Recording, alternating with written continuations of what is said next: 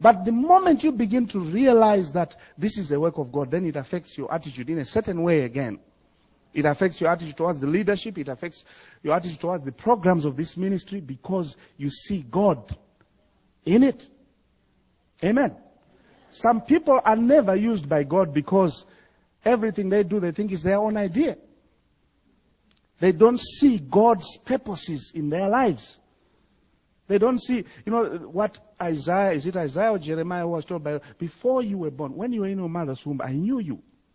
I ordained you to be a prophet before you even, you, before you were even born. So, as long as we think this is our idea, it affects our attitudes.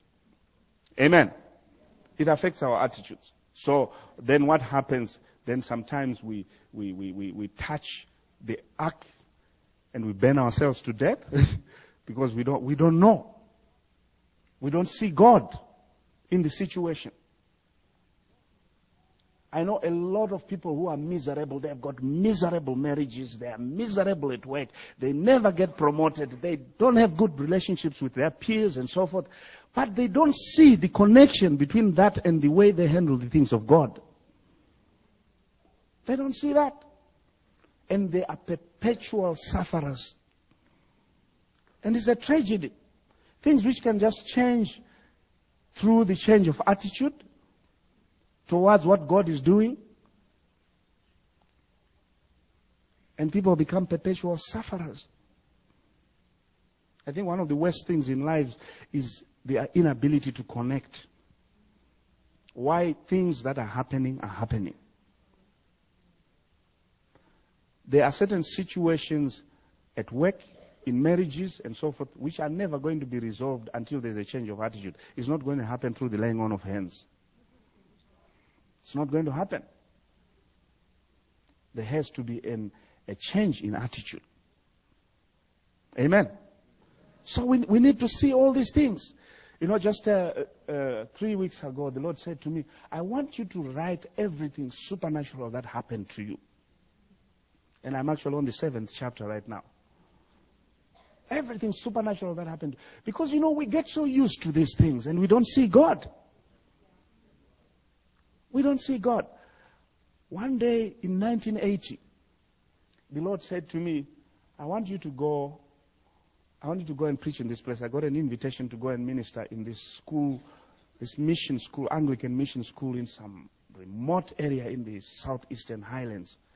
I got a train, went there, and dropped in a small town where I was supposed to catch a bus to go to that school. At the station, I left my bag in the cloakroom. My jackets and everything were in that bag because I thought I was coming back the same day. So I got a bus and went to this school. I got there and they told me I couldn't preach that day on a Saturday, but the following day. There were 600 students in that school. And one of the people, one of the students, they started telling one of the leaders, student leaders told me, you can't preach in this place. These guys go out to drink on Sunday mornings, they come back drunk and they just disrupt the meeting. Nobody has ever ministered in this place successfully. So I said, well, God is good because He, he gave me a day before the, the time that I was supposed to minister. So I went on a fast. And I was praying and I was binding every negative spirit that worked in that school. And then the following morning, we went into the auditorium and there were all these 600 students. And I had always been working in, in, in, in colleges and I knew what, what to expect in high schools. But I walked into that place and the guy who was in charge came up to me and he says, at 12 o'clock, even before 12 o'clock, make sure you have concluded your message because once the uh, lunch bell rings, all these guys are going to stampede out of here and you won't have anybody to preach to. So he was telling me all these things that these guys normally do and things that I needed to watch out for. I started preaching at about 10 o'clock.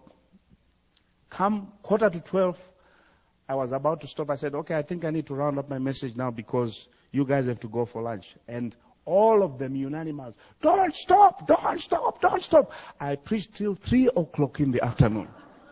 Not even one person walked out of that meeting. I, everybody accepted Jesus. The whole school coming forward to receive 600. I laid hands on everybody, 600 students prayed for all of them. When I finished praying, they all walked me to the bus stop. I was like the Pied Piper of Hamelin with all those students walking me to the bus stop. And I left and went to, to the station now. I'm going back home, you know. I got to the station. The train was leaving in an hour. And I, I went to the cloakroom to grab my bags. I got there. The cloakroom was closed. And I looked for the first official I could see in the station. So this man said, look, I need my bags. They're in there. You know, I, I'm, I'm getting onto this train because they were not supposed to be closed at that time. And then he says, well, the station master is not here. He's gone. So forget it. He'll come back tomorrow. I mean, it was freezing cold. I didn't know anybody in that town. I knew there would be nowhere to sleep, and I couldn't go and leave my, my bag in there. And I just thought, how can God do this to me? You know. And you know, the, the station masters those days, unfortunately, were were some really racist white guys. That was before, that was soon after independence, because jobs like that, uh, no blacks would ever work like a station master, so they were reserved for white people. And normally you'd have some really nasty guys working in there, and they would never come to open the cloakroom for a black guy or anything. It wouldn't happen. So I knew nothing was going to happen. I walked out of that station, went out through the door, and walked about a hundred meters away from the entrance into a bushy area. It was dark in there. And I'm standing there, my back is towards the, the station entrance. And I'm saying, Lord, how can you do this to me? I've, I've been that God forsaken place out there. I've preached. I've laid hands on 600 students. You know, I, I'm tired. It's cold. I don't know anybody. How, how can you do this to your servants? You know, that's, those were my exact words. How can you do this? And my back is to the entrance of the station and I felt a light touch on my shoulder. And I turned around, and there's this white guy wearing a brown corduroy jacket, brown trousers, and he's looking at me. He says, Are you the fellow who is looking for his bag? And I said, Yeah. He says, Well, follow me. But I thought his eyes were kind of strange, you know. He, everything was okay, but his eyes were like, never seen eyes like. You guys have strange eyes. Sometimes you have blue, green eyes, but those ones were like, never seen anything like that. So we, I followed the guy, um, and we, we got to the cloakroom, and he stood at the door, and he, he just opened the door of the cloakroom. He said, "You go in there and get your bag." And again, I thought this is strange because they don't do stuff like that. They ask for the ticket and stuff, and then, but he just said, "Just go in there and get your bag." So I went in and I walked among all those shelves and I found my bag, and I came back and I said to, I said, "Thank you," you know, and he's just standing there, you know, and I as I'm walking away from him, there are hundreds of people who also have their bags in there. So they start running towards us and they get there and I heard it very clearly. They said, we also have our bags in there. And he said, I only opened for this one. And he closed the door and locked it. And I was so excited. I said, you know, for more than six, seven years, I would preach about this miracle. I said, you know, God sent this racist white guy to open the door for me just to get my bed, you know. God works miracles. And I, I always used to speak about this, this powerful, because it was powerful. But you know, one day I'm, I, I was going to minister somewhere and the Lord starts talking to me about angels. And he's talking to me about angels. Then he says to me, Who is the guy who opened the cloakroom for you? And I'm like, What? Then suddenly, you know, his face just comes, wham, it's right there. And those eyes. And you know, I just started weeping because I knew that that was an angel. If it was the station master, how did you find, how did he find you where you were? I was standing a hundred meters away from the entrance in the bush. And again, it's unthinkable those days for a guy to come and do that for you. Why didn't he ask for the ticket? Why did he say to those other people, I only opened for this one? Because if he had come back, he was just supposed to allow everybody to get their bags. But very clearly, he just stood there and he says, I only opened for this one. It was powerful. Amen. It was powerful. Our walk is a supernatural walk.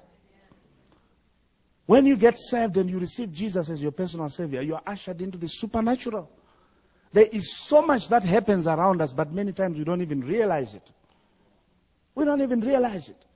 We were having a crusade, and I remember the first night I walked in, this big auditorium which sits about 2,000, 2,500, it's jam packed with people. And when I stand up to preach, there's this guy He's sitting, he's sitting on the, on the edge of the chair and his feet are like where you sit. And he's right in front of me, right on the first row. I get up to preach and I'm looking at him and he's staring at He's huge. His arm is like my thigh. You know, he's sitting there. And there are about 2,000 people behind him. And my ushers don't want to mess around with that. they just leave him there. So something just told me, don't do anything about it. Leave him. The second day, the guy is there again.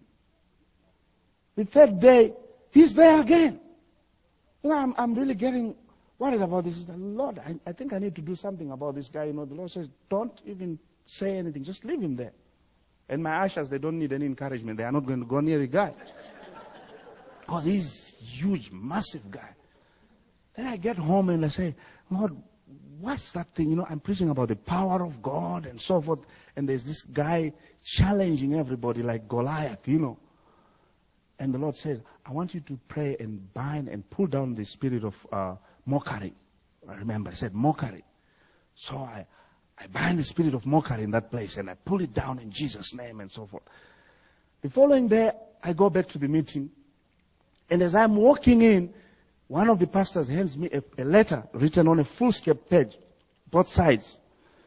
And the letter is saying, Dear, dear man of God, I just want to apologize for my behavior in the last three nights. And apparently this, this is what had happened. He, he chronicled all, all the stuff in the letter. He said he, he, went to, he went home on Wednesday night, got into bed, slept. Sometime during the night, somebody or something shook him awake. And he wakes up and he sees this huge guy, bigger than him, his head almost hitting the ceiling. He's standing at his bedside. He says, What have you been doing to my servants? What are you trying to do? Why are you disrupting those meetings? And I mean, the guy says he was just shaking, he was terrified. This man says to me, I want you to go tomorrow. You find the pastor, apologize to the pastor. You ask for permission to stand before everybody and apologize to the whole, you know, group of people who are in there. And if you don't do it, I'm coming back tomorrow. so he writes this letter and, and I meet with him there, there, there was some, you know, uh, what do you call it? Okay, okay, but just those hanging clothes in front of the stage. I, I go behind those and he, he comes there and he says, look, pastor, I'm really sorry about what is happening. I mean, the guy is really humble, you know, it's not the same guy anymore. So I said to him, no, just go and sit in the crowd. It's okay. I mean, if you have seen your mistake, that's fine. And he said, Well, are you not going to allow me to talk to the people? I said, No, you don't have to talk to them. You know, I'm the authority here. You go and, he says, I'm not going to do anything like that. That guy is coming back tonight. You have to let me talk to these people. You know, so, so I said, Okay, okay, you talk to the people. And, uh, he spoke to the, his name was Free Time. You have some really wild names in Africa. Free Time. So, and after that, he, he got saved that night, and we fellowshiped with him for quite a while. Uh, and then I think he moved to another town. But you know, for the first time I said, this is God's work. you know, after that incident. You see, I'm getting back to the issue where all the time we think, hey, I started this ministry and you know, I, I did this, but this is God's work. God is interested in this work. You know, anybody who tries to mess around with this work, God is going to deal with him.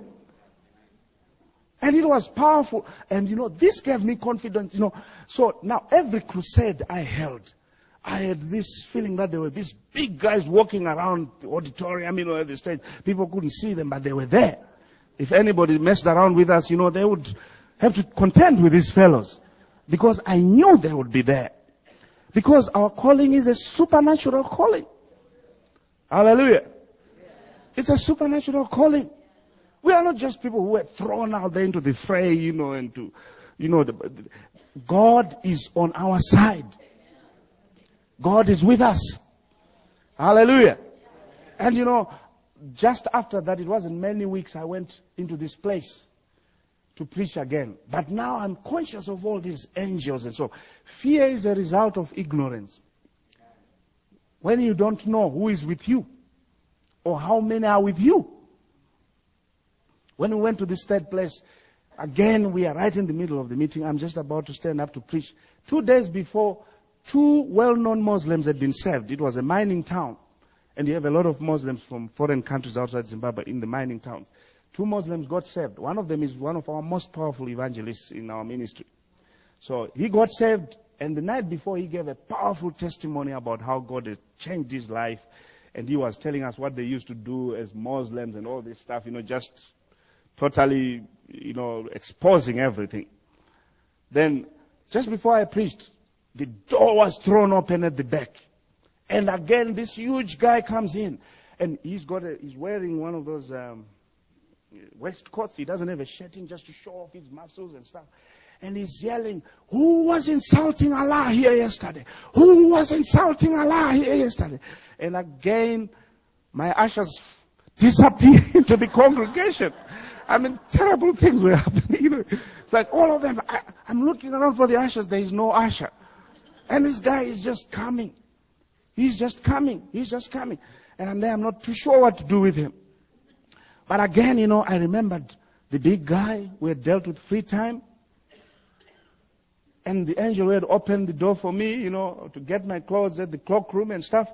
So this guy walks and he gets right in front of the, of the, of the stage. And something just told me, you go and grab his hand and take him out of here. And I got off the stage and I put my hand on his hand and he just became jelly. I walked that guy out, you know, he's, and people are like, what? And when we got to the entrance, I said, next time you want to have a meeting for Allah, book your own auditorium, you know, just go away.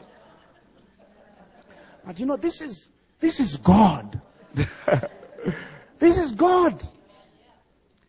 Now, as I said, I'm just giving a testimony. We need to be aware that our walk is a supernatural walk. God has called us there are angels all around us. Amen. All this stuff that is happening, you see, God's eyes on you because He said to me, I only opened for this one. God will only open for you. Now I know there's a lot of stuff happening, even with the September 11 attack and things like that. And I just want to say to you, you know, despite the fact that we have governments which can stand for us, who can do things for us. We need to, uh, to be aware that there are some things which are going to happen anyway because it's the times. We need to be aware of that. The, our governments, our military strength and power is only going to go so far. But there are things which are just going to happen anyway because these are the times. And this is one of the things that God has been showing me in the last couple of years. What is important is for you to know that God is saying, I will only protect this one. Why? Because of your relationship with Him. These are the times. Zimbabwe is going through a lot at the moment. I've always wanted to have my own house. But we never could build a house. We never could buy a house. We never could build a house. We just got to a point where I said to my wife, look, let's just be comfortable where we are until God does something because the, the, the situation doesn't allow. But I believe there are certain times when the economy in our country was better than it is now, when there was a possibility for us to do so. But this year was out completely. people just were not doing anything because prices had gone wild. Uh, people were just doing what they wanted in terms of pricing. No control from the government or whatever. It was just terrible. Bread went up from something like $10 to $65. Just bread. For me to go to the capital city, just a year ago, it was, I needed about $1,000 in fuel. Now I need $6,000 in fuel. So if I have to travel all over the country, you're talking not less than $100,000. It's unreal. It's wild. You don't even want to budget. But I'll tell you that this year we built a house. We built a massive house. God built us a house. Somebody just came to us and said, you build the house. I want you to design a house you want don't even worry about the cost. Design it. I am going to pay everything. Right now we have gone through seven million dollars on that house. Zimbabwe dollars, but seven million dollars in Zimbabwe is still seven million dollars. still a lot of money. We designed it, you know, we have a big bedroom, me and my wife, and It's got a, a lounge connected to it, our own bathroom, a walk-in wardrobe. It's, it's a room on its own, and the kids, we made sure their bedrooms were as far away from ours as possible.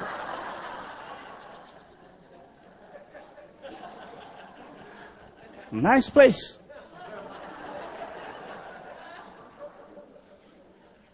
But God paid for it.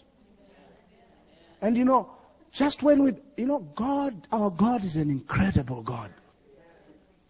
You know, when, the, when we started building, I was driving in Harare and I'm driving past this auction. And the voice of the Lord says to me clearly, go into that auction. I don't normally, I don't frequent auctions. But the Lord says, go into that auction. And I'm with another guy and I said, the Lord just told me to go into that auction.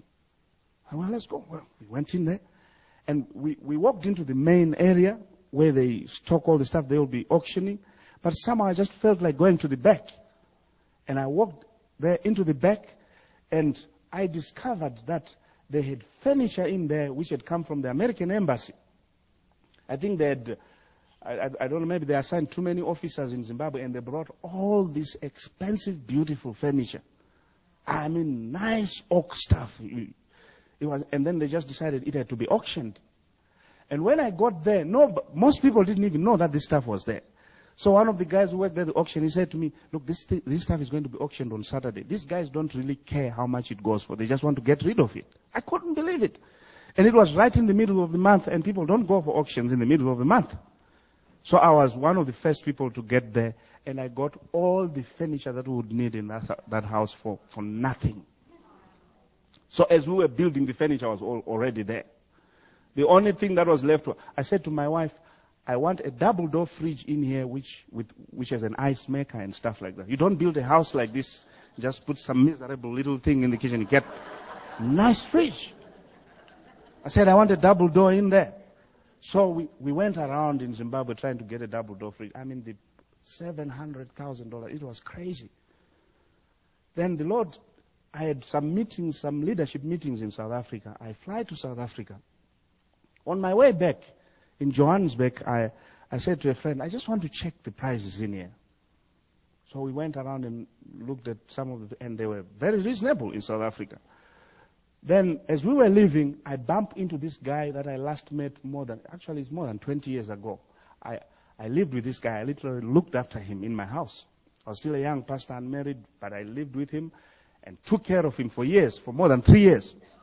Then he went away to Nigeria, to school, came back to South Africa. Now he's some big businessman in South Africa. We met, there was a lot of excitement. What are you doing here? Oh, we just come to check some things in here. Did you find the things you wanted? Yeah, I saw them, but I'll come back for them later when the Lord gives me the money. He says, well, let's go and see what those things are. So we go back into the shop. He says, what did you want? I said, well, I wanted this uh, fridge and uh, one or two other items. He said, well, we are buying this stuff. I said, well, I don't have any money. He says, I'm buying this stuff for you and I'm shipping it over to Zimbabwe. My, my wife called me on Saturday and said the stuff was at home now. So the house is completely finished.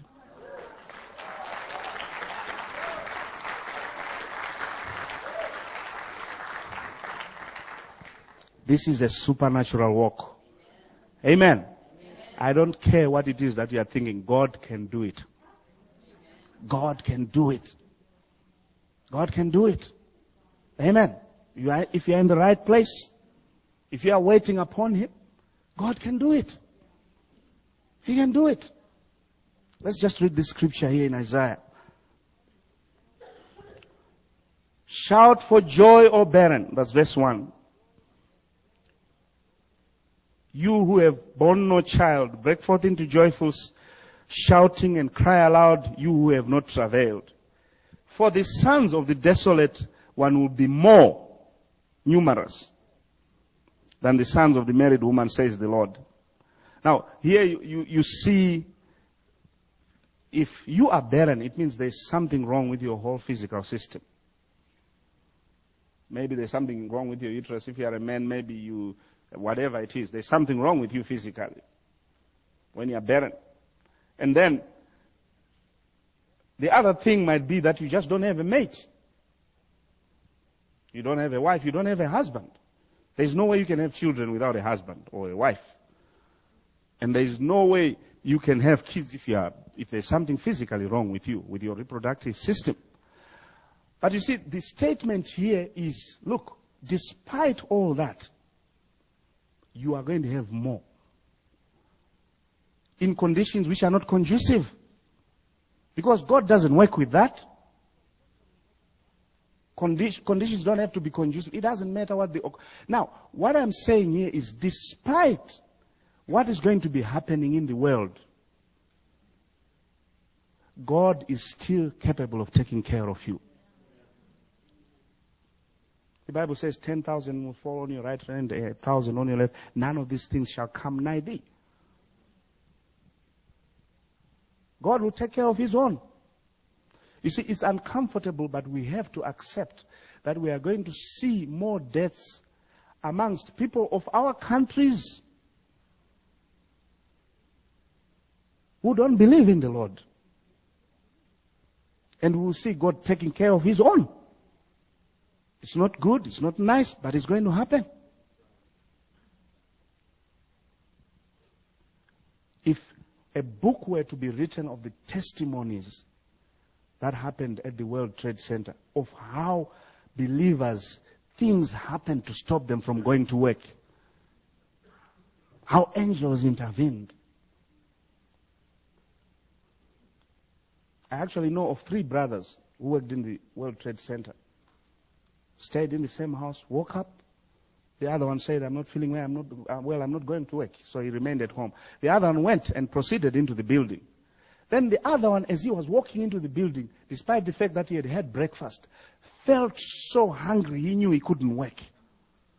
So he walked to his brother's office and said, Will you just, let's just walk to the uh, little restaurant across the street. I feel so hungry. And the other one is saying, Look, we had breakfast together. I said, No, I, I don't think I can work. I'm, I feel so hungry. I am having cramps here. So they, they went out there. And as they were eating out there, that's when that thing hit. That's how God works. It's said, you know, I looked at that thing, I looked at uh, the worst thing was seeing people perched on windows, knowing there was no way out of there. I wouldn't like to find myself in a situation like that. It was terrible. But, like I'm saying to you, the Lord began to deal with me two years ago in Zimbabwe there we had Zimbabwe, southern part of Zimbabwe and in Mozambique they had these floods. I mean, thousands of people died. These are the times. These are the times. Some things we'll be able to deal with, some things we won't be able to deal with because it's the times. But you have to find yourself in there. What is your relationship with the Lord like? If God can build you a house when everybody else can't, it means a lot. It means I am not going to be affected by the spirit of the times. People come to see that house and it just beats them. He's just a pastor. But my God is big. He's a big God. That is not the only thing that happened this year for the first time, I decided, I said, I want to make sure there is no pastor's child in Zimbabwe who should fail to go to school or college because there is no money. It shouldn't happen. We have so many pastors' kids who are bitter, who hate our God simply because certain things didn't happen for them because of the nature, so-called nature of the profession of their parents. So I started an organization called the Levite Endowment Trust. And I, I began to work on the paperwork just to raise money for pastors' children. Began to work on the work on the paperwork. But I'll tell you that God is an incredible God. No, most people didn't even know about this. Nobody knew about this uh, because I was still working on the paperwork. One man came to me and he gave me half a million Zim dollars and said, I want you to put this into the pastor's fund that you have begun. He, he, he, at least knew about it. So that was the first miracle. And I'm like, what? Then during the Destiny conference, I went to pick uh, Pastor Phil Nodin, who was one of the speakers in Harare. And we are, as we are driving to Gweru, he had the equivalent of a half a million dollars in, in, in US dollars with him. And he said, Our church raised this, and they said it's specifically for pastors and their children. And we, we feel you know what to do with it. And I've got this thing going. Then at the conference, they were there. One businessman stood up and pledged $1 million. We haven't even launched this fund. We haven't even started telling people about it. We didn't even have a bank account for it. Now you tell me what is going to happen when it becomes public. God can do anything. Amen. God can do anything. So more. Your children are going to be more. You are going to do. Look, if you have never done anything, I want to tell you that now you are going to do more. Because then it will be obvious that it's God who is doing it and not you.